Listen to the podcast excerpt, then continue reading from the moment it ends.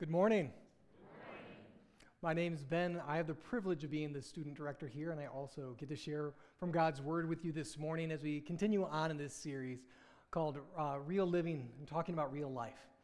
Now, if you don't know, I'll just get you clued in. I've lived a lot of life. Has anyone been living a lot of life in the last few months? I feel like I've lived a lot of life in the last few months.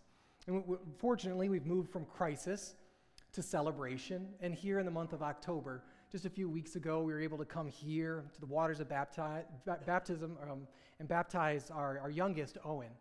And actually, just a week before that, I believe it was, that we celebrated a couple birthdays in our household. My wife and our middle son, Judah, they share the same birthday.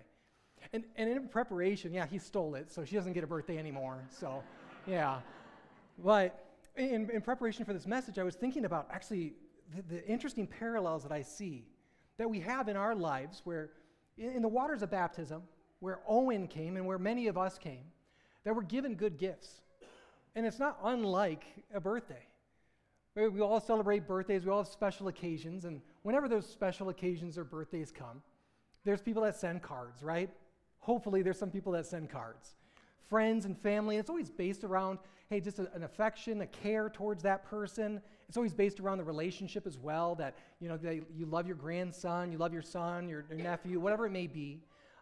It's based around that. And when we come to the waters of baptism, that we're adopted into the family of God, and that we are called his children now. We're clothed in Christ. Well, what was interesting is, our son Judah, he let us know as a 2-year-old, he let us know he wanted dinosaur everything. He wanted dinosaur balloons, he wanted dinosaur streamers, dinosaur tablecloth, a dinosaur cake. We just ended up doing a green cake, close enough. You don't get everything you want, we don't want to spoil him. But he received cards, right? He received cards, from loved ones that said, hey, Judah, as this relationship, you're as a son, as a grandson, whatever it may be, we love you. We adore you. We want the best for you. The same way in baptism we have that. Well, he also had a gift that he's not even totally aware of, I don't think. His grandmother has actually set aside a little bit of money and will continue to for college down the line. And I don't have to tell any of you, but it would be kind of silly to think of a 2-year-old sitting down on his birthday after having cake and just flipping through college catalogs thinking, yeah, this is pretty cool. One day, 16 years from now, I'll be able to enjoy that. But in the same way, in the waters of baptism, we're given that relationship, that right relationship with God, and we're also given this hope of a future with him.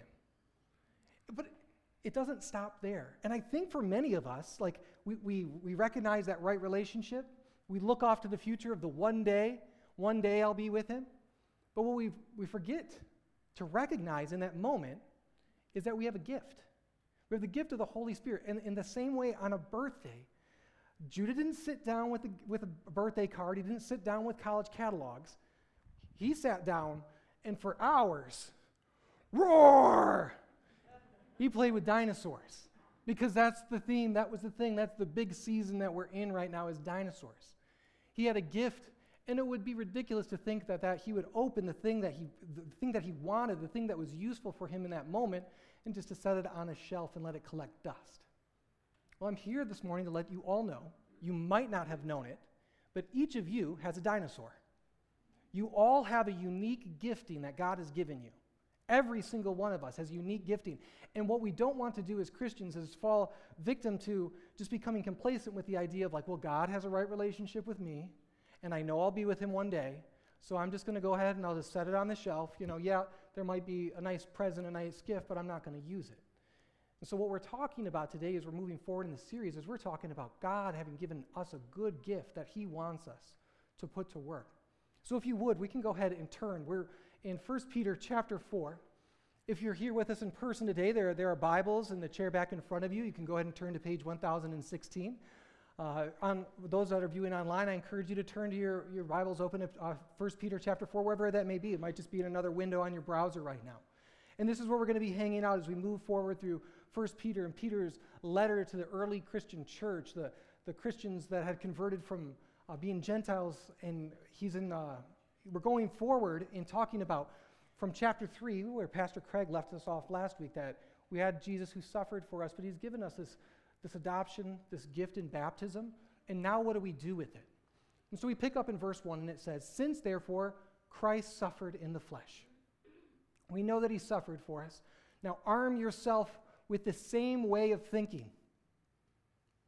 Arm yourself. This is a militant term. This is, like you get ready to bear arms, get ready for a battle and a fight. Because the reality is that we, as Christians, are going to suffer as well. And we don't pull punches about that. It's not that we come to faith, now everything's good, and it's just an easy path for us forward. But we need to arm ourselves with the same way of thinking as Christ, being prepared to be servants, being prepared to suffer. For whoever has suffered in the flesh has ceased from sin, so that as to live for the rest of time in the flesh, no longer for human passions, but for the will of God. Now, it's interesting in this text, and we know from elsewhere, is that if you suffer for Christ, it's not that all of your sin stops. But God continually refines each and every one of us. We'll actually see later in the text that we know that as Christians, we all still sin. But when we follow God and what he's calling us to, that we will actually know that we're going to suffer and that we're not supposed to pursue the things that we once pursued before, not to look like the rest of the world, but we'd rather pursue the will of God.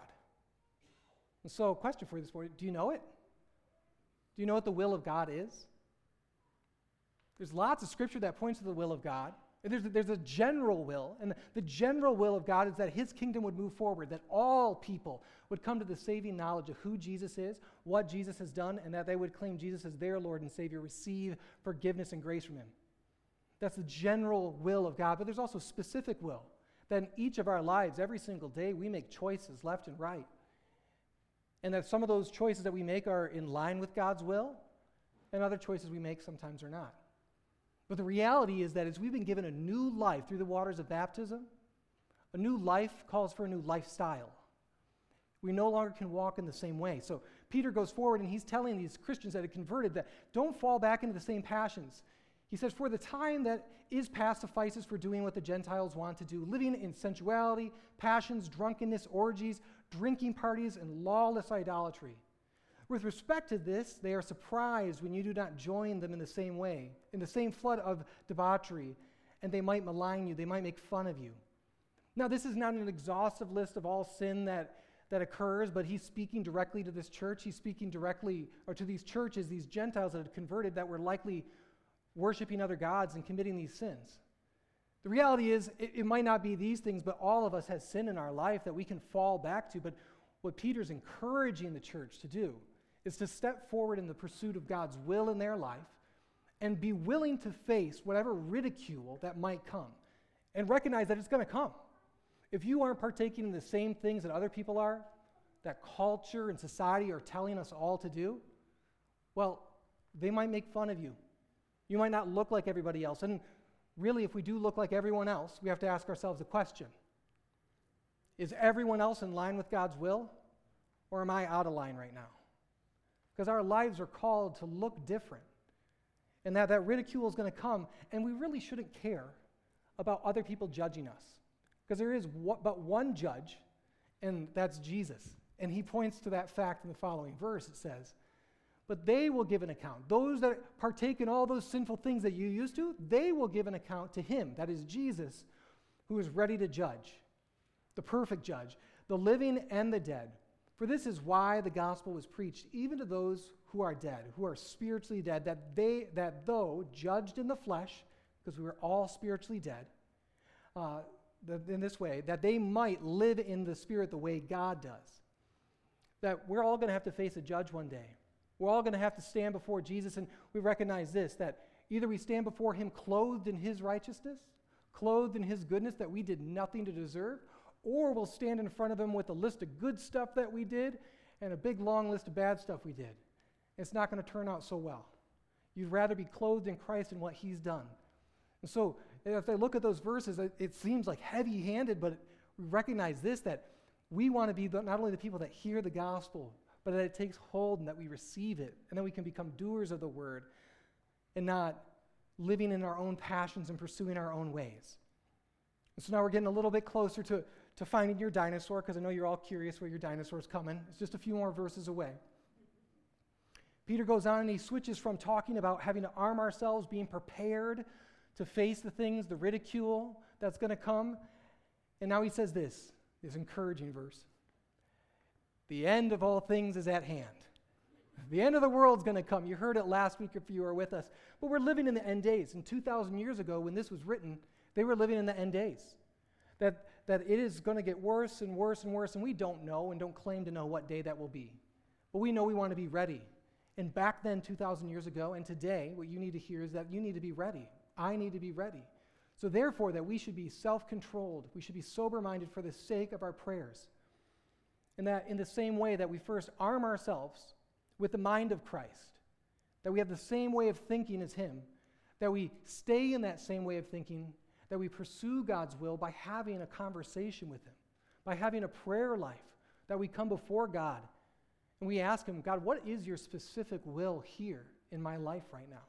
And that from that place of having that mind, having that right relationship with him, praying to him that now he's telling us what to do, more so than just thinking or feeling a certain way. What is it as Christians that we're supposed to do?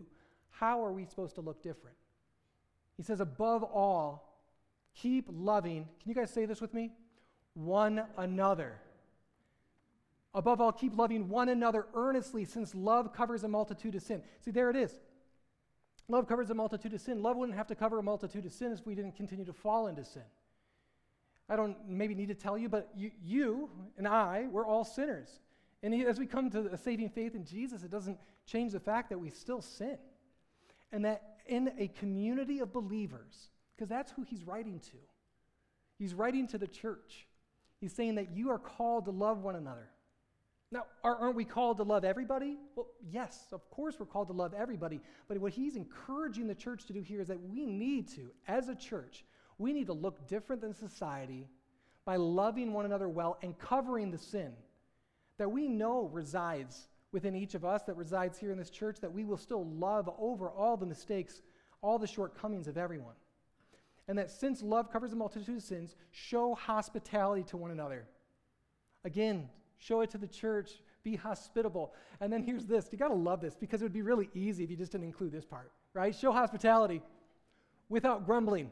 He had to go there, right? Because I'll be honest, there's times in life, right, where you might know the right thing to do, and you might even do the right thing, but do you do it for the right reason?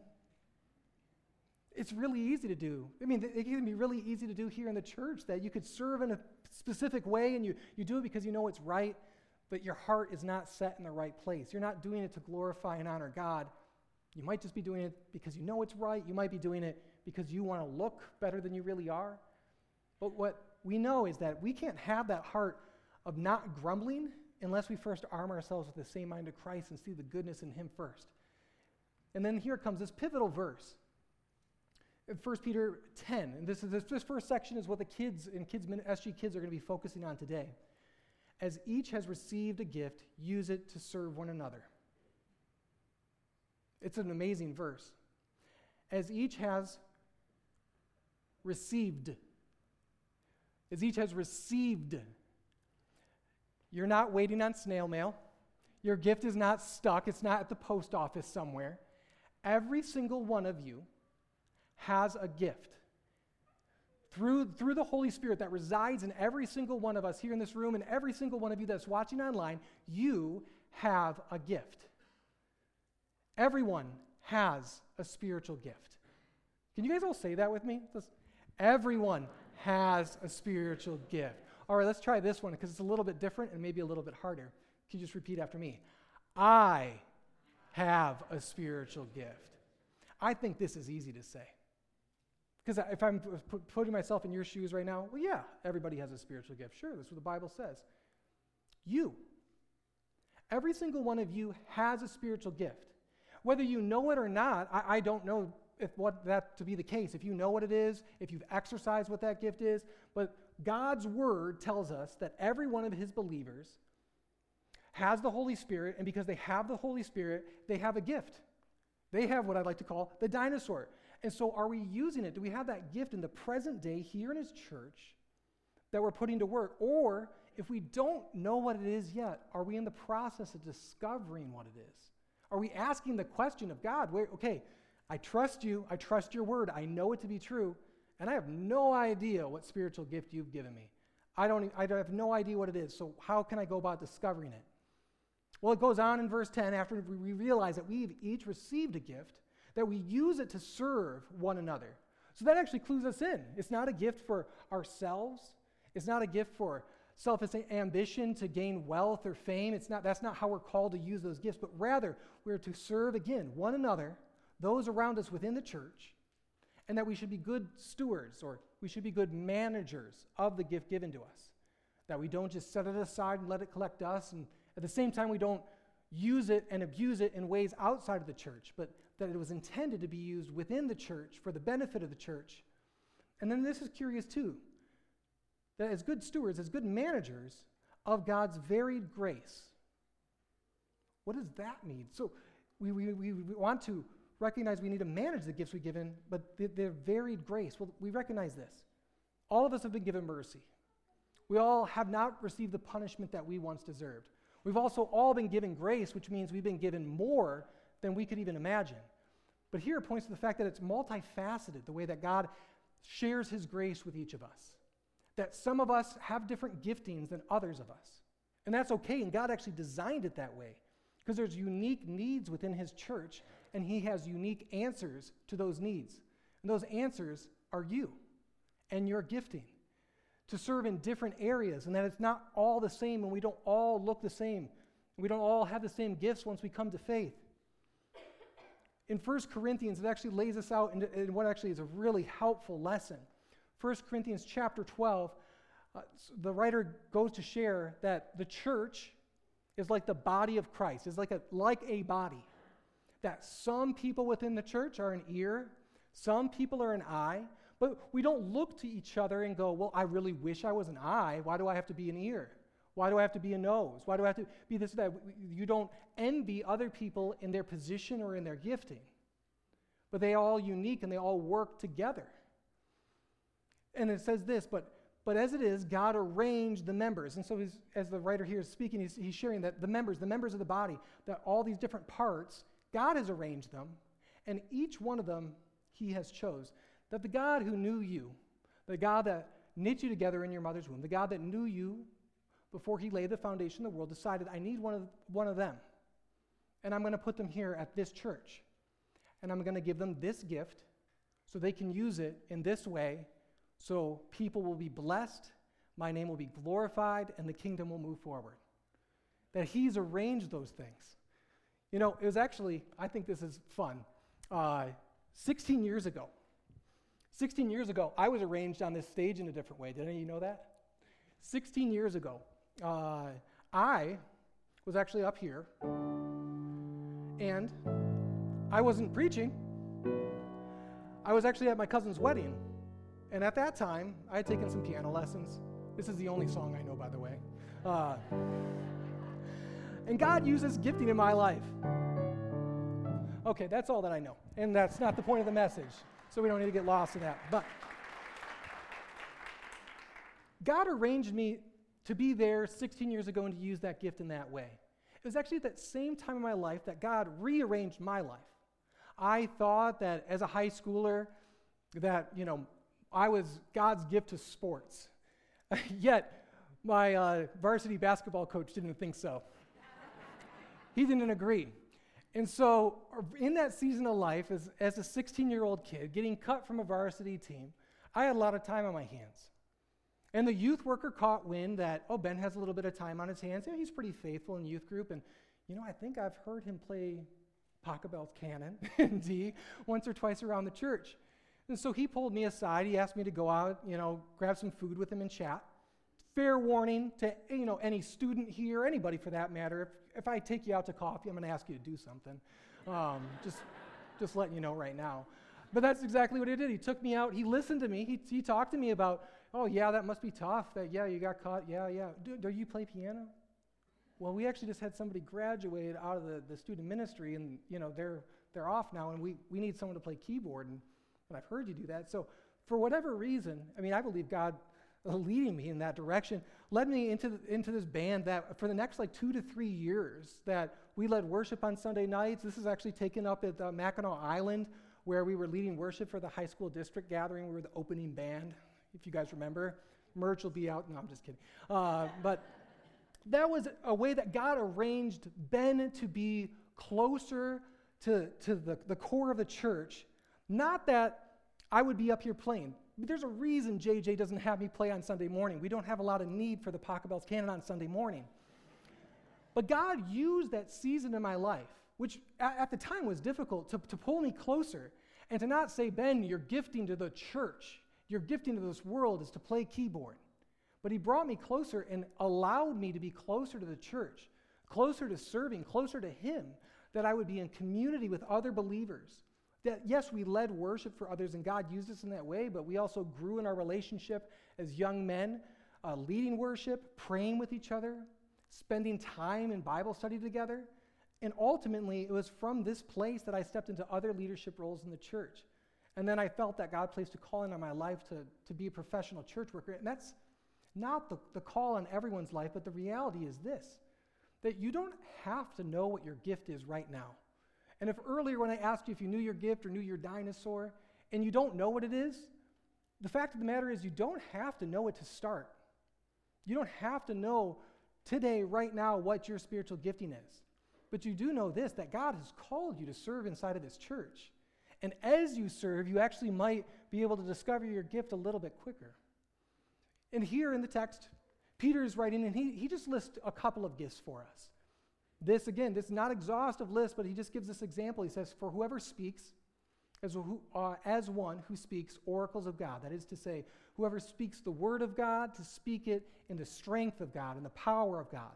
And that whoever serves as one who serves by the strength that God supplies, in order that in everything, and this is the key thing, because this isn't all the giftings that we could all possibly have. It's not speaking or serving. There's varied gifts, all unique gifts, but whatever the gift may be, that they may glorify God through Jesus Christ. And then he gets excited here. You can hear it in the text. He says, to him belong the glory and dominion forever and ever. Amen. And it's not the end of the book, but you can see that Peter's getting excited about telling the church, challenging the church to recognize you have a gift. You're called to serve one another. And that ultimately, as we each do this more and more, as we see the opportunity set before us to serve and to use the gifting that God has given us, that God, not us, God will be glorified, that more people will come to that saving knowledge of who Jesus is and what he's done, and that they might call him Lord and Savior. And as a church, that's what we want. We've actually set a couple of targets out in the future for us that we want to hit because we believe this is in line with God's will and in line with God's will for this church. That by 2025, that we want over 1,500 people to gather for worship weekly, whether that's online or that's here in person. And I think that's an attainable goal. This is a God-sized goal, but it's a goal that we believe to be worthwhile because we know that if people are here, that they're hearing God's word preached. And as they hear it preached and they receive it, that heaven will become bigger ultimately because of that. And then this one specifically, I believe, speaks to the text today, that you need using our unique calling, your unique gifting, that 80% of the church will serve inside or outside the walls on a monthly basis. That just once a month, not once a year, once a month, that as we are either in the process of discovering or we might already know what our gift is, that we would apply it and that we'd use it because that's what God has asked us to do. That's what God has called us to do, to use the gift he's given us for the benefit of the church. And I believe that if we do this second goal, that this first goal is going to be really easy. If God's church and God's people here at Shepherd's Gate all start to lean into the unique calling that he has for each and every one of us here in this place, and we serve each other and bless one another, that ultimately we're going to be so distinct and so different from those around us that there's going to be something attractive about this place, that people are going to want to come and be a part of it. Because you might not know this, but I mean, it takes some volunteers to run this place. Did you know? On a Sunday morning, any guesses how many volunteers it takes for a Sunday morning to run? Close to 100, 70 volunteers to run currently, just on a Sunday morning. That's not including Wednesday night ministry, Thursday night ministry, Bible studies throughout the week, just a Sunday morning from those that you see leading worship up here and the tech team and kids ministry. It takes 70 people. There's a hospitality team as well. And then, like I said, there's all these other things that happen throughout the week and other areas where you can apply your gifting. And so today, this is why I really want to just be an encouragement to you, is that If you don't know what it is, or maybe some of you here, you did know what it was, or you were in a season of life where you served and you stepped out of it. And this will just be a quick little side, but I have a 4-year-old, a 2-year-old, and a 3-month-old. I'm in a season, right? Some of you might be in a season. You might be in a season of life where you might not feel like, where's the margin? Where am I going to find the time? If you give the time, God's going to make the best use of it, most certainly. But at the same time, many of us aren't in maybe a season where we feel like we're a caretaker. But even still, if you're in a season like that where you truly feel like, Ben, I don't know if I have an hour to spend a month. Well, do you have a few minutes every week that you can spend in prayer? And you could join the prayer team and join us in praying that God would continue to break through here in this place, in this church. Because there's opportunities for that. There's opportunities to serve around the building throughout the week if it's not going to be on a Sunday. So there could be monthly commitments, weekly commitments, a wide variety of different things. But I encourage you, after the service comes to a close today, that you head to the gym and that you at least check it out. You grab a little bit of information and you enter into that conversation, that prayer with God, and say, God, in this season of life right now, what is it that you're calling me to? God, what is it that you've given me, if it's my time and my talent, and maybe I just don't know what it is yet, but God, will you lead me in a path of discovering what that might be and how I might be useful in your kingdom? Because we know this. Jumping back to the book of John, and these are Jesus' words here. So it's not just Peter writing, which we know is God's word, but this is Jesus himself here speaking. And this is in the upper room, with all of his disciples before him. This is God in flesh. God who emptied himself of all of his glory, took on the form of human flesh, who suffered in every way and is sitting there with all of his disciples, and one of which was going to betray him. And he got down on his knees and he washed their feet. Not coming to seek accolades and praise and glory in that moment, but coming in the form of a suffering servant, so that we would all have an example set for us of how we are all supposed to live our lives. Not to bring glory to ourselves, not to necessarily be comfortable, but to live lives as servants. And he gives this command, a new command I give you. Not a new suggestion, a new command I give you, that you love one another, just as I have loved you. You also are to love one another. And by this all people will know that you, that Shepherd's Gate, that they are my disciples, if you have love for one another. At church, it's a hard thing to do. We're all sinful. We're all broken. There's all a multitude of reasons for us to not love each other well. But there's this reason that Jesus gives us, is that we can cover all of those sins with love, all the multitude of sin that even resides here in this place, and we recognize that to love each other well means to serve each other well. It's just not in thought, but it's actually in word and also in deed as well. And that here in this place, that God might be calling some of you or many of you to step into a new season of life, to see what is it that God's calling me to do? What is it that he's calling me to do to love this church well? And in doing so, as we get better and better at leaning into that and understanding God's will for us, that we would love well, that we would serve well, that ultimately his name would be glorified, and that others would come to know that we are indeed followers of Jesus. Will you pray with me? Gracious Heavenly Father, God, thank you for your word. God, thank you for this reality that you came to give us amazing gifts, gifts beyond our comprehension, that you now look upon each of us and call us your children, that through the blood and sacrifice of your Son and through his resurrection, that we have hope of an eternity with you, and that, God, also let us recognize that today, that each and every one of us has been gifted and has been called to apply and use that gift in service and love to those around us and to those within the walls of this church. God, I pray that this church would be distinct and would stand out and would be a beacon of light within our community, that we would love each other so well that it would stand out and call others to attention that there's something different about this place, not different about us, but that you're different, God, and that they could come to the saving knowledge of who you are because of it. In Jesus' name we pray. Amen.